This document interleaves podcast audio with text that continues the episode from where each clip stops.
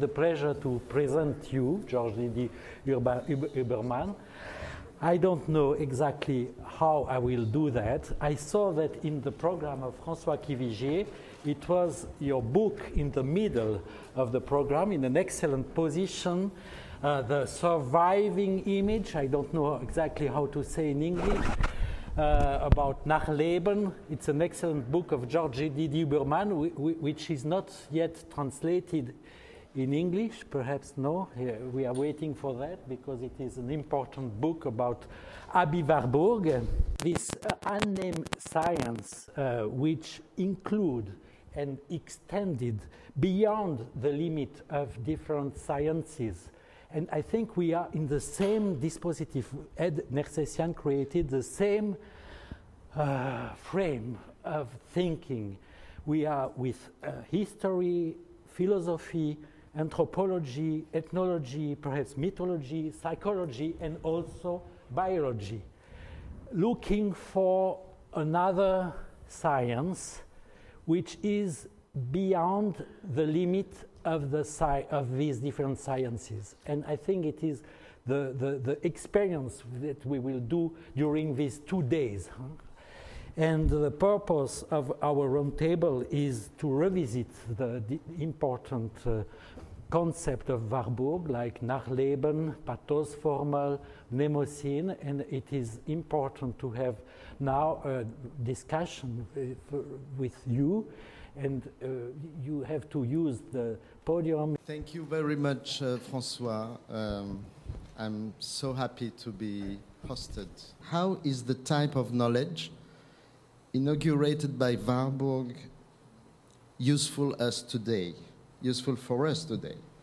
Shouldn't we say simply that it is useful for opening the territory of that major science, this royal science, as to, uh, um, to use the vocabulary of Gilles Deleuze and Félix Guattari from their essay on the cartography of knowledge, Mille Plateaux that is history as such. Notice, opening can be understood in two senses at, all, at least. To open is to enlarge, but it's also to wound. Now, this is not the same thing for the science of history, which is my interlocutor here to accept its opening to images under the angle of enlargement as it is under the angle of perforation. To enlarge its domain to images means to accept certainly new objects, but it is also to capture them, to enclose them under a common administration that pre exists them.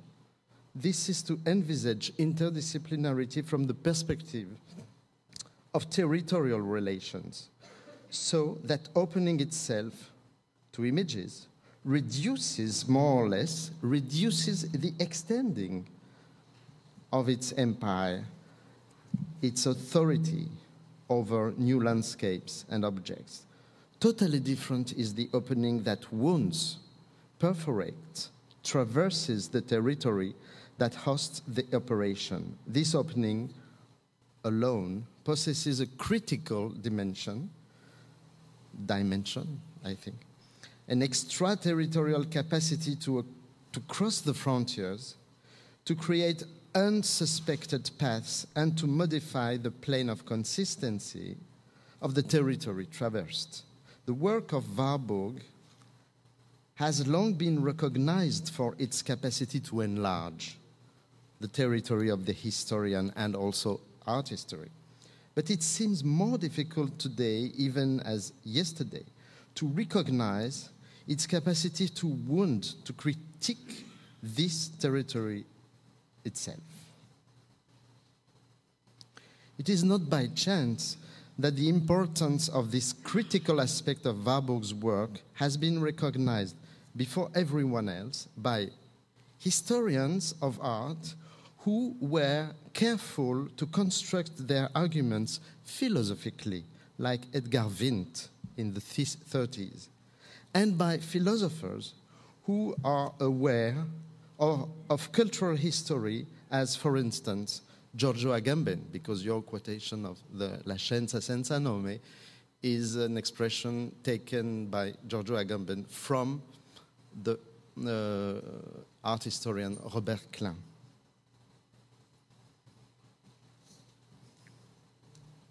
This meant that um, we are in this discipline like in a battlefield, a field of, of battle.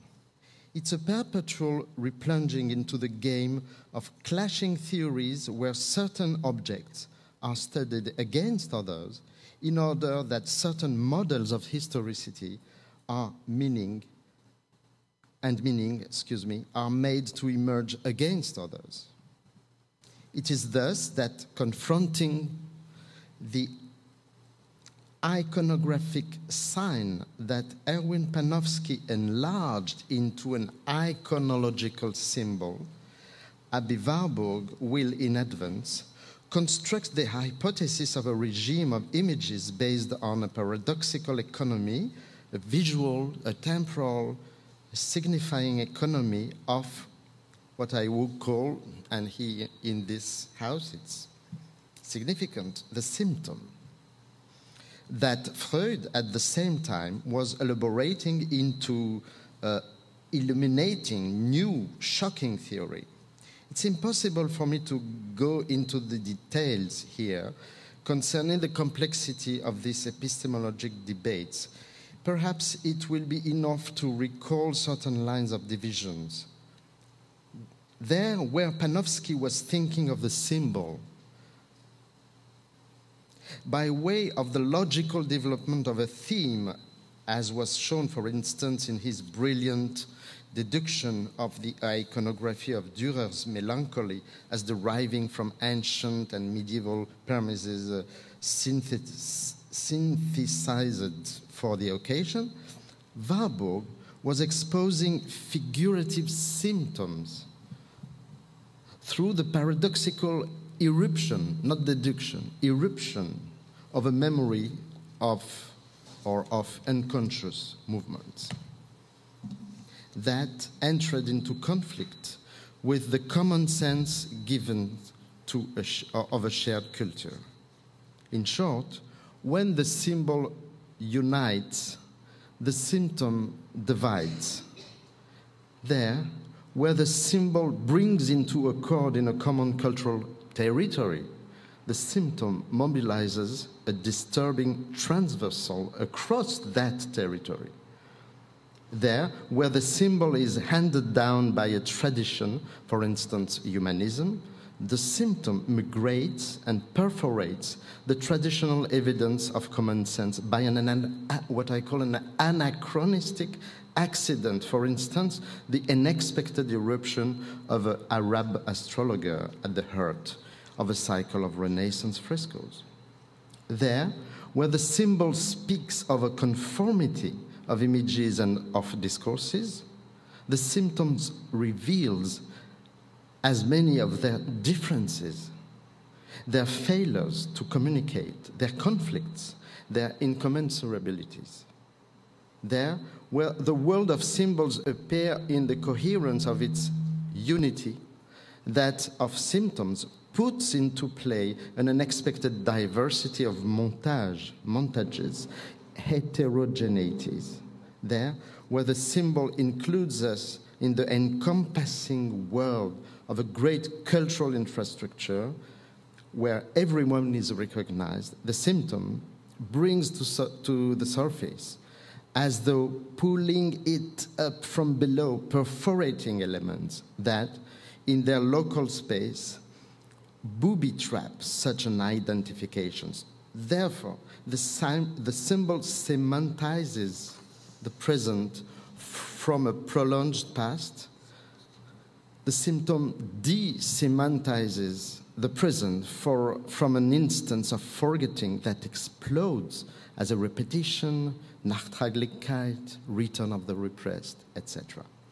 One should understand that It's the entire psychic, temporal, and visual economy which finds itself here divided in this way between the encompassing territory of symbols and the traversing movements of the critical movements of symptoms.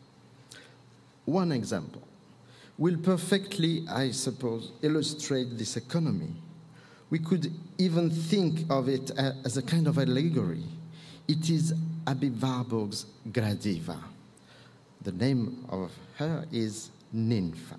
Ninfa, singled out by Warburg in Florence during the period between 1888 and 1893 when he was preparing his thesis on the mythological paintings of Botticelli. Warburg was attempting to make an archaeology of the first uh, Italian Renaissance based on a new object that was first assigned to representation and then generalized to all forms of cultural life, symbolic life. Therefore, this object, that object, was the living motion for which, before Botticelli, Donatello, for example, Mantegna too, but Donatello, especially Donatello, went in search of models from paradoxically living motion, but the models were found in, uh, on the sides of Roman sarcophagi, death, where they found impassioned poses of lamentations, but also erotic pursuits, dramatic scenes of war, etc. What fascinated Warburg as he stood in front of Botticelli's paintings, or similarly reading the poem of Poliziano, uh, the, the, theoretical prescription of Alberti, etc., was thus, I quote, the remarkable attempt to delineate transitory movements, basing his research on such a common evidence. Therefore, I repeat, symbolic form. Warburg wanted to focalize his gaze on a figural particularity which, in the art of Renaissance Florence, repeated itself from place to place, never finding itself thematized as such, but breaking the surface and insisting, like a symptomatic form, modifying in depth the economy of images whether they were employed as corporeal resemblances, perspectival constructions, likeness of fable, Alberti's Historia. Thus, the symptomatic form modifies the representation of motion, for example, for example, of a character who walks or runs transversely to the supplement of two fundamental processes. Two fundamental processes. Firstly, as a question of a displacement of intensity, which marks itself notably in an unexpected contrast between the sculptural impenetrability of Venus in Botticelli and the impassioned dance of the bewegtes Beiwerk, the accessory in movement unbound hair, draperies, the wind. The second process, fundamental, is inseparable from the first. Here it's a matter of something that one could name an eccentric, transversal, symptomatic forces at play, and of their capacity to uh, sweep the representation like a breath of air be it a breeze or a high wind, to sweep the space where it supervenes, where it passes, where it occurs. In French, passer and il se passe quelque chose. A lot of troubling things outside of the center of Renaissance paintings, as for instance in the Primavera Look at the right, the right border. Zephyr is fecundating the nymph Chloris, and the latter already vomiting her children in the form of a bracelet of flowers escaping from her mouth. One must define these weird scenes as transversal, since they modify from one border to the other. The totality of the image is affected by those motions, be it on the chromatic level, but here are photographs of the mm, Warburg thesis, so the chromatic level is, uh, I'm sorry, it's not here, the level of the dynamism of, of forms or of their significance, of course, finally. It is equally necessary to qualify them as eccentric insofar as, especially, they emerge most often along the borders of the painting, and metaphorically they denote what Warburg wanted to call the external cause of the image, external cause of which he sought to theorize the psychic tenor from the side of fantasia and dream images, images of memory, images of desire at the same time, images tied to passion, that is to say, to a regime situated below that of consciousness. Just as a wind is eccentric by definition to the place it sweeps, of course, the id to the ego that is upset, and the symptom to the symbolic world where we have taken our bearings and habits, so too the nympha that figure in movement who seems in Renaissance images to have emerged from a, the backstage and come to modify the total economy of the representation in making something impassioned, something of the memory, of the desire, which passes here.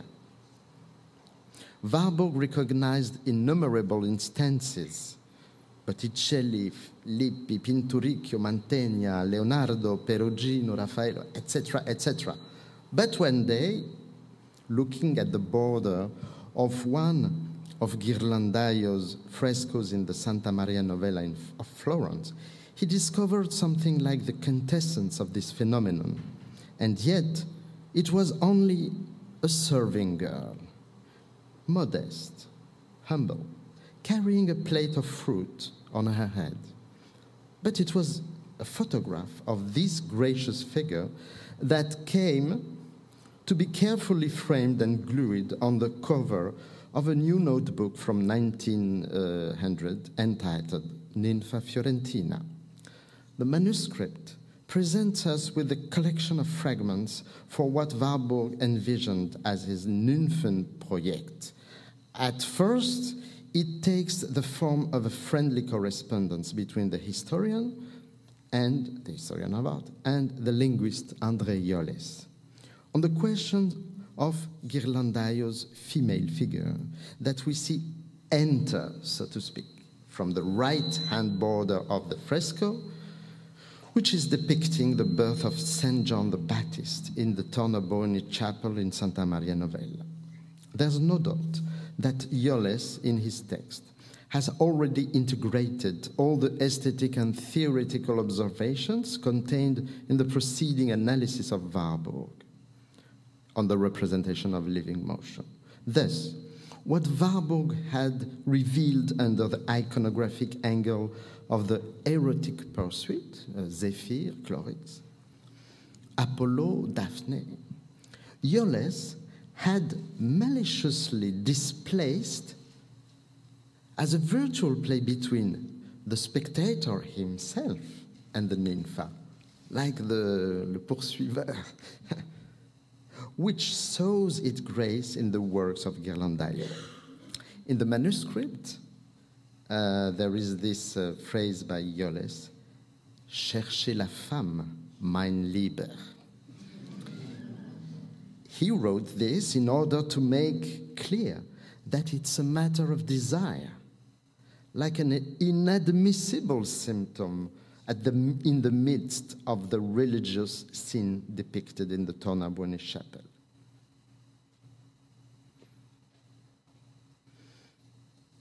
he evokes the ethereal grace of her steps, making of her a quasi pagan goddess, a practically, practically extraterrestrial, he says, creature. Just as the air seems equally animated just for her.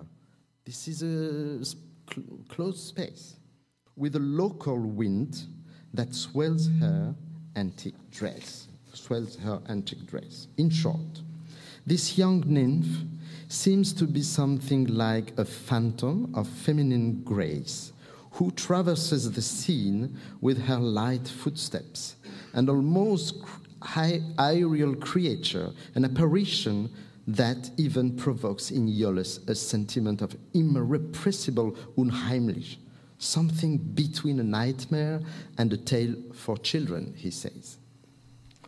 So new questions present themselves, questions that Warburg was really asking himself. This question, especially, where have, ha, have I already seen her? Which is very psychoanalytical, of course. This was a way for Warburg to dialogue not only with Jolles, but with himself through the most radical prism of his conceptual scheme, namely that of Nachleben as the symptomatic model of the temporality of images. Not only did Ghirlandaio not respect the dogmatic iconography of the religious order that owned the church, but he even, in accordance with Tornabuoni instructions, probably, um, sprinkling that figure of the nympha all over the place, which soon provoked the anger of Savonarola, by the way.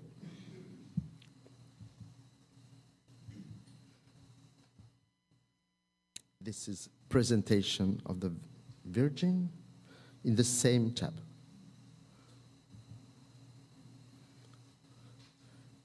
Um, you see these two char- the charming children who emerge from the two borders of the marriage of the Virgin. Here and there, female dancers tra- tra- traversing the nomination of John the Baptist. Of course, Salome. uh, in the apparition of the angel to Zacharias.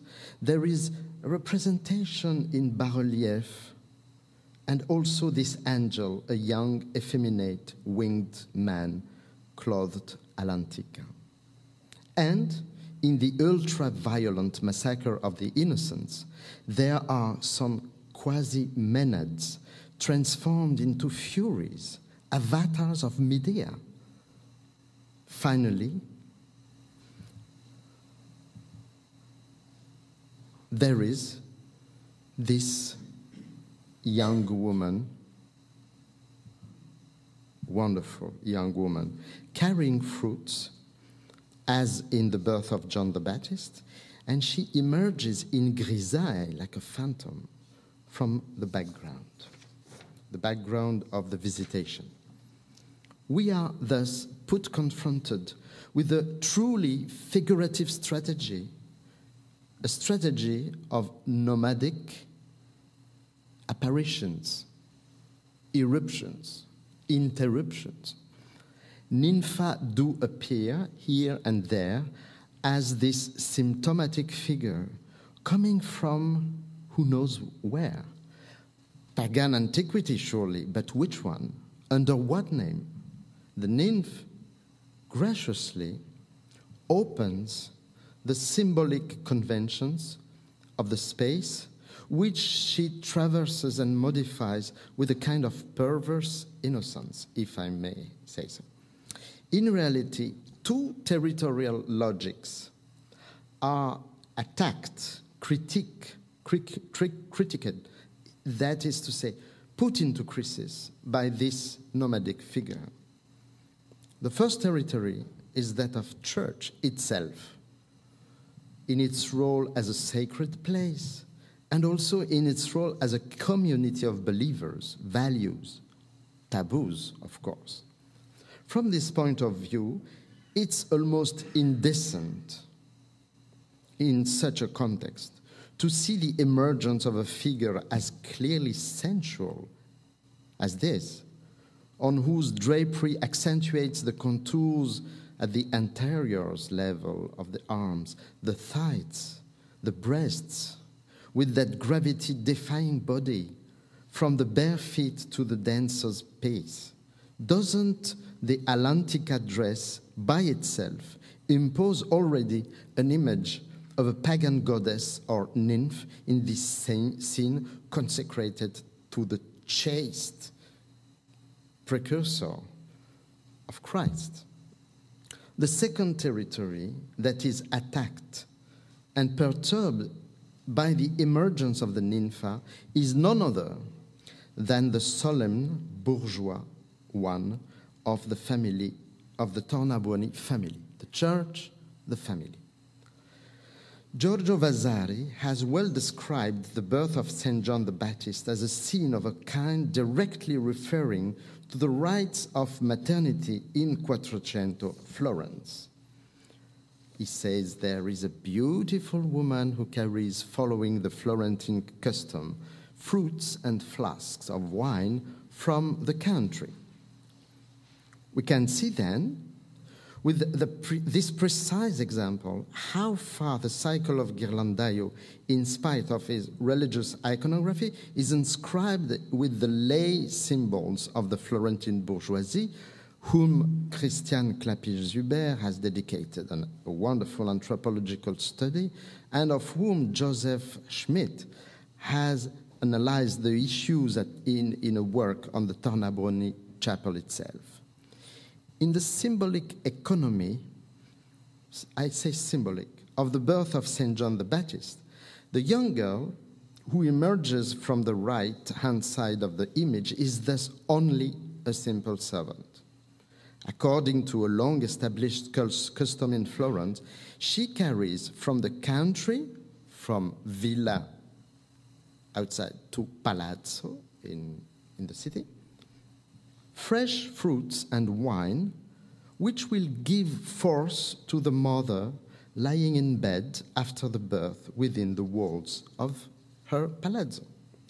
But the symptomatic economy of the nympha appears when we discover in that very conformity the critical effect resulting from differences that are incarnated by the young serving girl in her stride. We observe, for instance, how much she differs from the other serving girl, the one who, in the background of the scene, carries also the same flask to her mistress, and we catch ourselves ourselves imagining that the two figures are perhaps two versions, two fashions to see the same serving girl. Why not?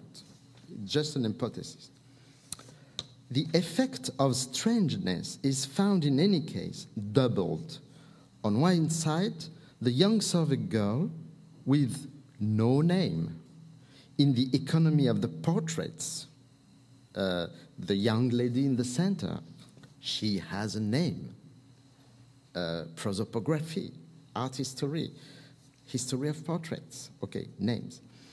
Uh, this serving with no name in the economy of the portraits, which are, besides, those of the great family. Sorry. Um, and she, uh, the, the, the, young lady, has also two servants with, with her. On the other side, the young serving girls, girl comes from elsewhere, from another symbolic space, from another time, the past epoch of paganism, uh, and another time than that of the bourgeois ceremony, the now of Florentine customs, or the evangelical event, the past of sacred history.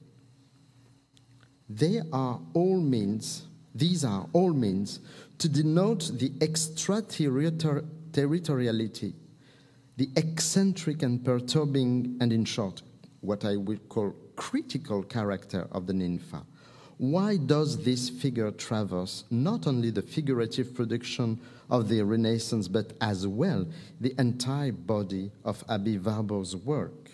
Because she crystallizes and up to a point allegorizes, just like Gradiva for Freud a goodly portion of his theoretical choices, his objects of interpretation, and his models of historicity. We are hardly surprised that a panel of Mnemosyne Atlas has been dedicated to her.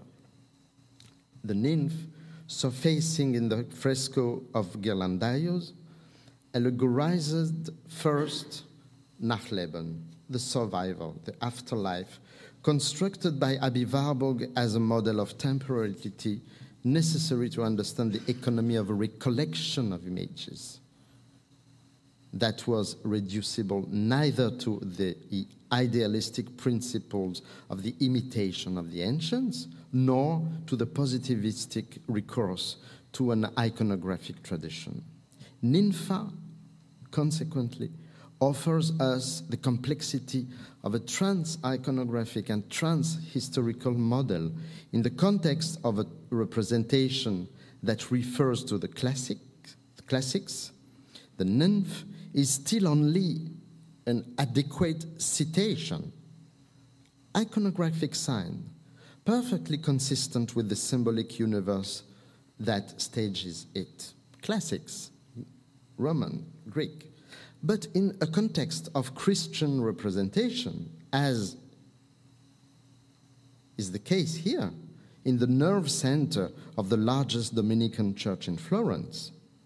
Uh, with the, uh, it's the same in the case of Saint Mary Magdalene being represented at the foot of the cross with the features of a Maenad, her hair unbound, stripped of clothing, violent, such as with unbound hair, violent and stripped of her clothing, which is how Donatello or here Bertoldo di Giovanni present her, for instance.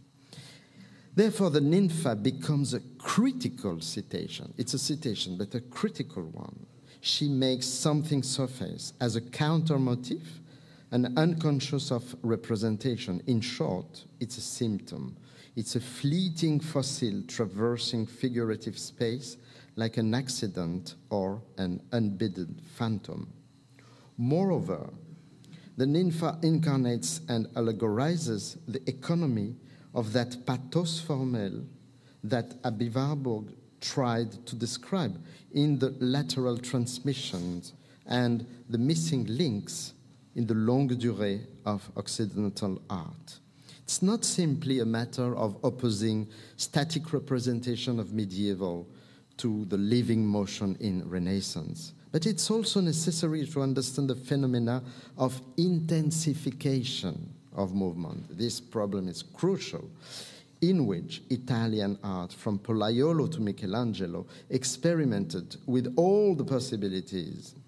In the fresco of Ghirlandaio, the nympha opposes her dy- dynamism against the immobility of all the other figures.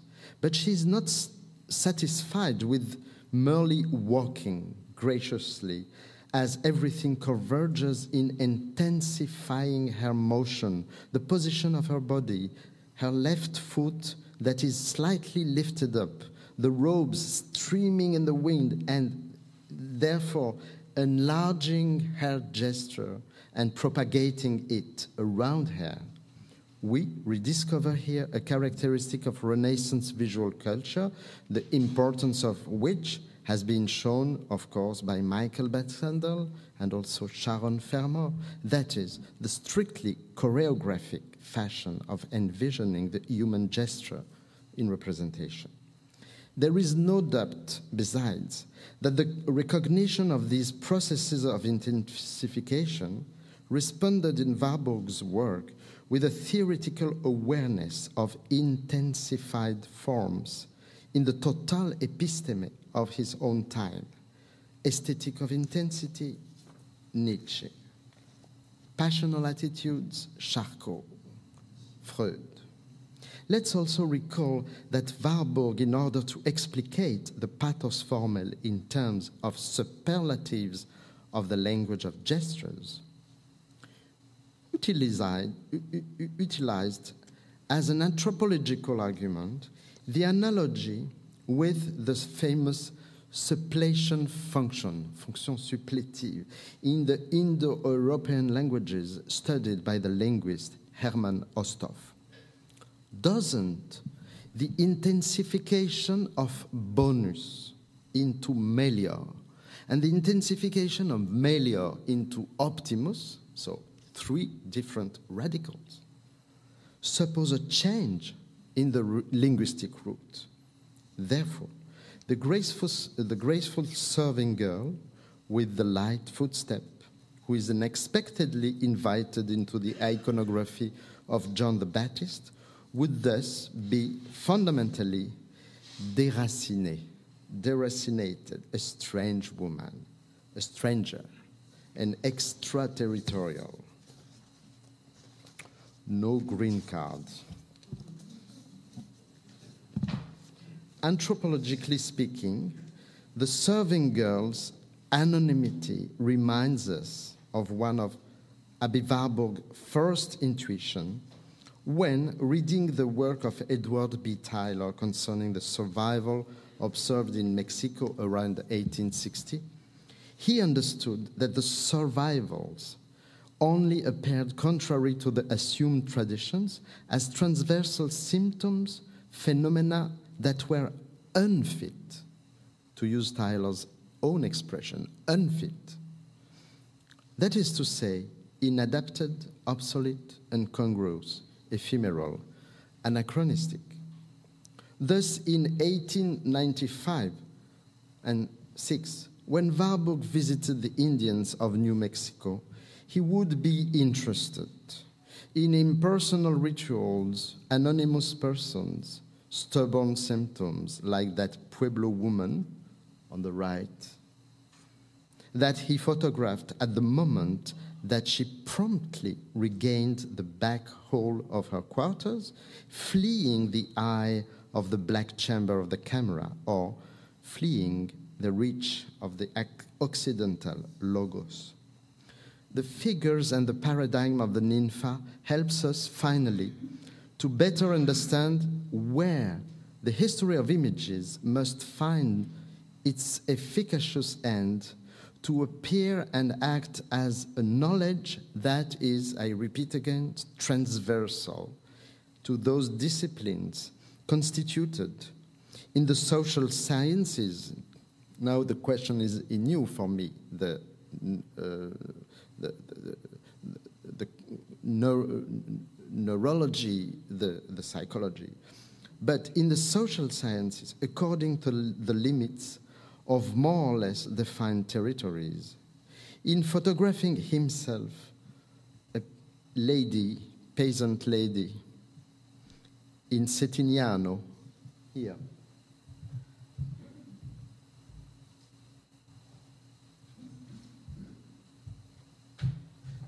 Warburg made evident the temporal transversality of his, his concept of Nachleben, setting an image of a Gulf star between coins of antiquity and representations of Medea.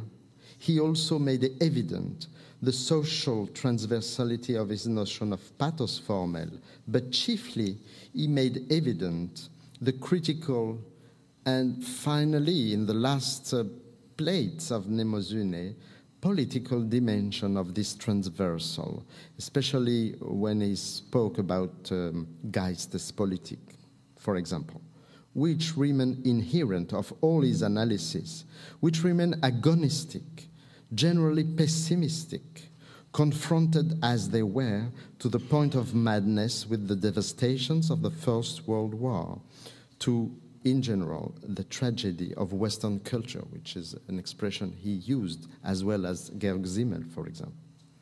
Perhaps we should read the Warburgian transversals today in the light of Michel Foucault's writing, in which eccentric knowledges fall under the term heterotopias, or of Gilles Deleuze and Félix Guattari. I come back to Deleuze because we learn in A Thousand Plateaux this, which is a major point, that nomadic knowledge, nomadic knowledges, however dismiss, dismissively uh, they are ranked, however light are the footsteps, can act in spite of everything like a real, what Deleuze uh,